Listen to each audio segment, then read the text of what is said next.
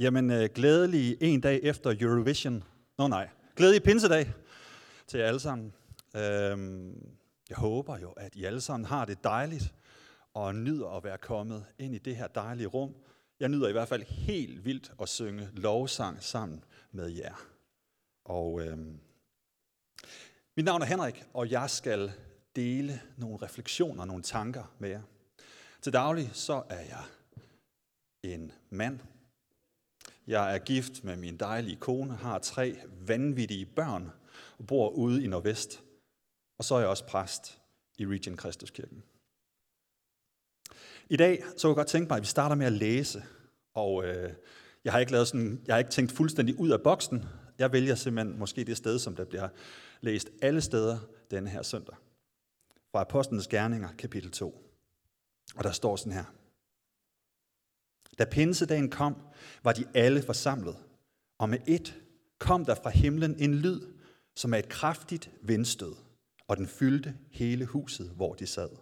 Og tunger, som er ild, viste sig for dem, fordelte sig og satte sig på hver enkelt af dem. Da blev de alle fyldt af helligånden, og de begyndte at tale på andre tungemål, alt efter hvad ånden indgav dem at sige. I Jerusalem boede der fromme jøder fra alle folkeslag under himlen. Da nu denne lyd hørtes, stemledes folk sammen, og de blev forvirret, fordi hver enkelt hørte dem tale på sit eget modersmål. De var ude af sig selv af forundring og spurgte, hør, er de ikke galilæere, alle de, der taler? Hvordan kan vi så hver især høre det på vort eget modersmål?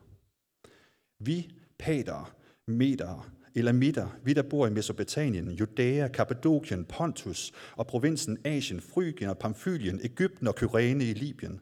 Vi tilflyttede romer, jøder, proselytter, kreter og arabere. Vi hører dem tale om Guds storværker på vores egne tungemål. Alle var ude af sig selv, og i vildrede spurgte de hinanden, hvad skal det betyde? Men andre spottede og sagde, de har drukket sig fulde i sød vin. Der trådte Peter frem sammen med de elve, og med høj røst talte han til dem. Jeg har valgt at dele min øh, prædiken op i tre små dele. Den første del, den har jeg kaldt for ånd søger kød. Det er sjovt nok også et nyt program på TV2, som starter her om ikke så længe. Nej, det er det ikke. Ånd søger kød. Hjemme hos os, så ser vi forskelligt fjernsyn. Lad os bare sige det. Mig og min kones øh, tv-smag er lidt forskellig. Min kone, hun er rigtig glad for at se boligprogrammer. Er der nogle øh, boligprograms aficionados i øh, salen i dag? Så, skal I lige, øh, så er det nu, man skal bekende. Yes. Ja, yeah. can I get a witness? Yes, yes. Jamen, vi, øh, der, øh, der er forbøn senere, så vi kan få uddrevet den her boligprogramsdæmon. Nej, det er rigtig spændende at se. Jeg kan også godt falde i gryden nogle gange. Men nogle af de her boligprogrammer, så handler det omkring, at der er et par, der skal ud og finde en bolig. Og det burde jo være simpelt nok, fordi der er jo, der er jo boliger rundt omkring. Men det er ikke så simpelt, fordi det her par, de har tanker. De har lister, de har drømme, de har håb, og de ved lige præcis, hvad det er, de vil have. Og det er bare utrolig svært at finde det. Fordi der er altid et eller andet galt. Det er aldrig det helt perfekte lille, lille villahus med en dejlig stor have i et perfekt område. Det er aldrig helt. Det er altid mega svært, og de må altid gå på kompromis. Hvis vi nu tager den her situation i Jerusalem for 2000 år siden, og laver den om til sådan et boligprogram. Helligånden er der og er boligsøgende. Helligånden er meget anderledes end det par, som jeg lige beskrev. Helligånden er ikke kristen. Ånd søger kød. Der var noget.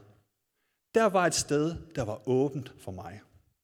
Hvis vi så på den her gruppe af mennesker, som var forsamlet der, det var ikke herskabsvillager.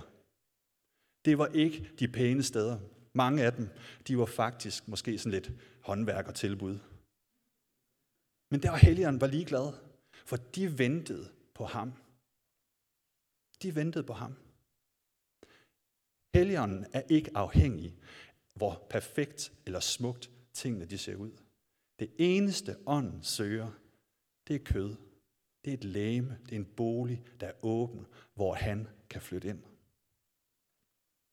Og det er jeg glad for, og det giver håb for mig. Det giver håb for mig.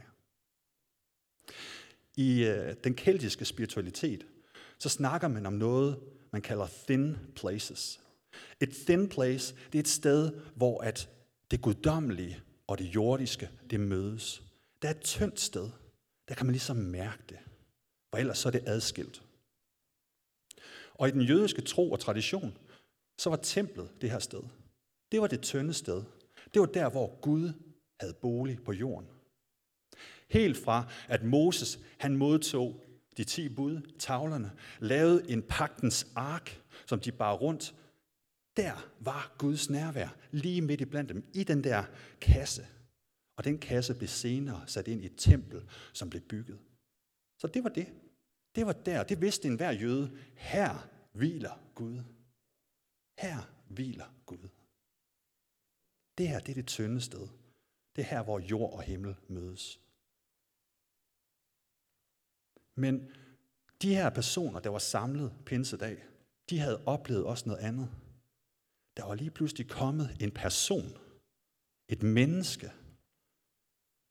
hvor at Gud var til stede på en helt vanvittig måde. I Jesus, der havde de oplevet det her tynde sted, at jord og himmel havde taget bolig i samme sted. Og Jesus har nu væk. Han havde sagt, mm, jeg smutter lige, men I skal vente. Og om lidt, så sender jeg Helligånden til jer. Jeg ved ikke, hvad de tænkte. Jeg tror ikke, de tænkte, at det var sådan her, det ville ske, som det skete på pinsedag.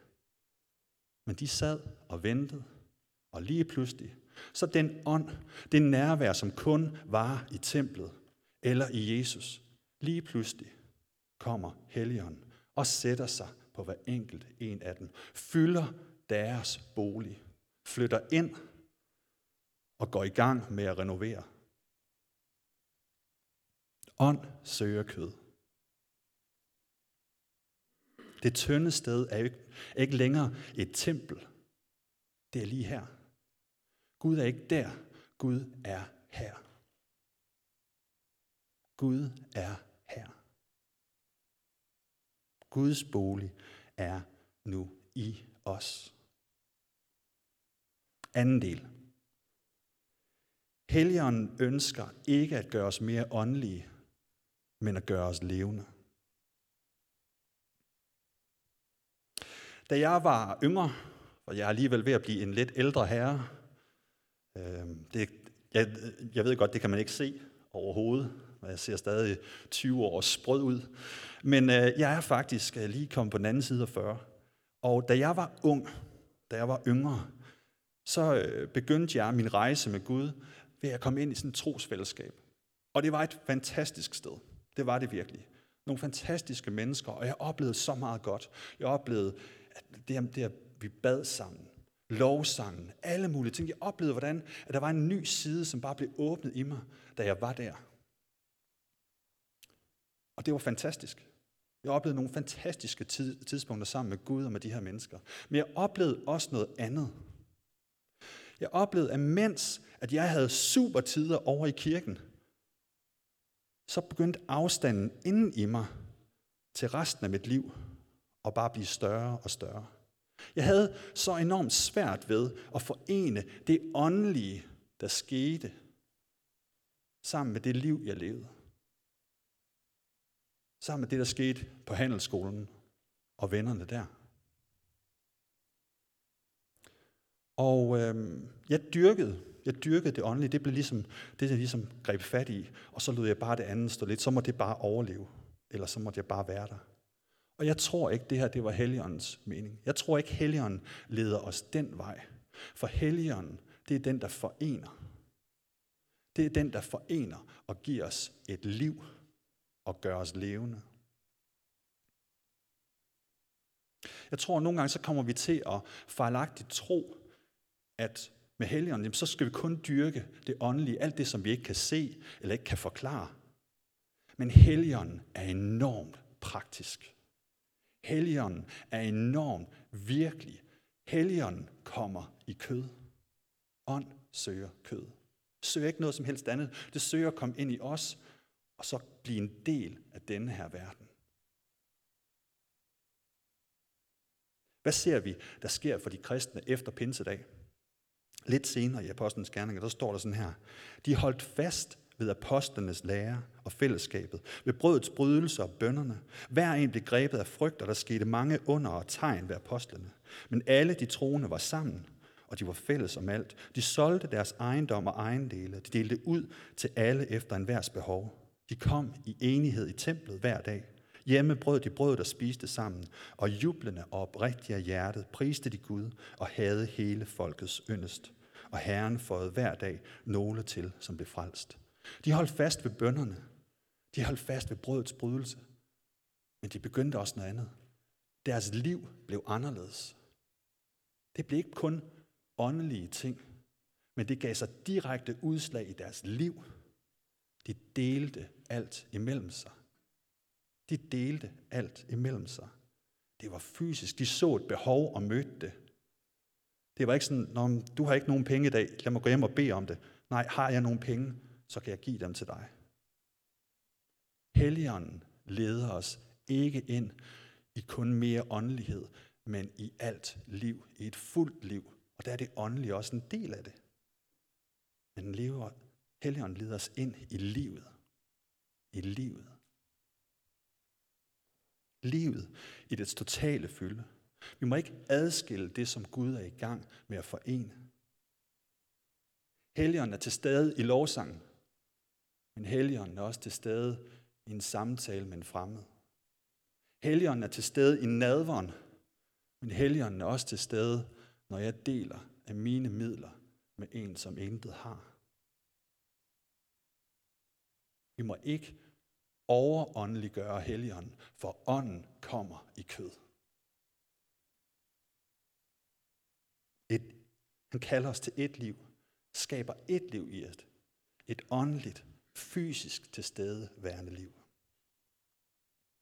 Den sidste del. Helligånden leder os ikke væk fra denne verden, men leder os ud i den. Prøv at rejse jer op. Kan jeg godt se, nu gik der lige et suk igennem forsamlingen. Åh oh, nej, skal vi nu til det her? Det bliver helt sikkert dumt og træls. Det tror jeg ikke, det gør. Da helliganden kom pinsedag, så var de alle sammen samlet. Det er vi også i dag. Og alle sammen, på nær lige mig, vi peger den her vej, og vi kigger op mod korset, mod alderet, mod det, som sker heroppe. Jeg tror også, de var. De var samlet omkring Jesus. De var samlet omkring det håb, de havde, og kiggede den her vej. Men hvad sker der så? Så kommer der et vindpust, et kraftigt vindpust, og der sætter sig tunger af ild på hver enkelt en af deres hoveder. Og det her med det åndelige og det fysiske, det, som, det sprog, de så taler, det er ikke et englesprog, eller et, som ingen kan forstå. Nej, det er meget praktisk. Det er meget tilstedeværende. Det er et sprog, som der bliver talt i det område, de er. Med alle de gæster, der er kommet ind. Ånden forplanter sig og giver dem mulighed og evne til at kommunikere genforene. Det som, det, som de oplevede pinsedag, det var en omvendelse. Det var en sendelse. Prøv at lige lave en 180, og så kig ned den vej. Det var det, der skete pinsedag. I skal bare blive stående den her vej og kigge den vej ned. Der er en dør. Derude, der er virkeligheden. Det, som de oplevede, det var, at Jesus han sagde, når Helligånden kommer over jer, så skal I være mine vidner. Helligånden kommer og sætter os i bevægelse, vender os og sender os. Det nærvær, som før kun var i templet, det er nu i os. Det skal ikke mures inde, men det bliver sendt ud overalt for at tage bolig i verden. Gud bliver nærværende gennem os ved sin Helligånd. Helligåndens vilje er ikke at gøre os mere uforståelige over for folk, men at genforene os med dem. Han vil samle alle mennesker, sine elskede børn. Prøv lige at lukke øjnene. Den her helligånd, som skaber et liv i dig, som har taget bolig i dig.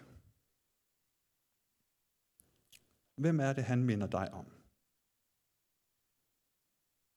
Hvem er det, som du skal være noget for? Hvem er det, du skal gå sammen med? Du skal ikke tænke det som et pres med noget enormt åndeligt, du skal gøre. Du skal være der, for Helligånden tager bolig i kødet og virker igennem os. Igennem alle ting.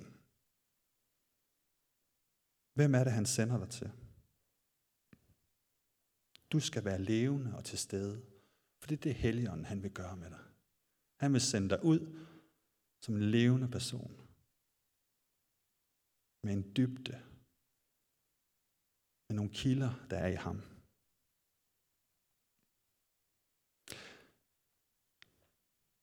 Lad os bare bede, mens vi står og peger den her vej. Far i himlen, tager dig, at du har sendt din ånd.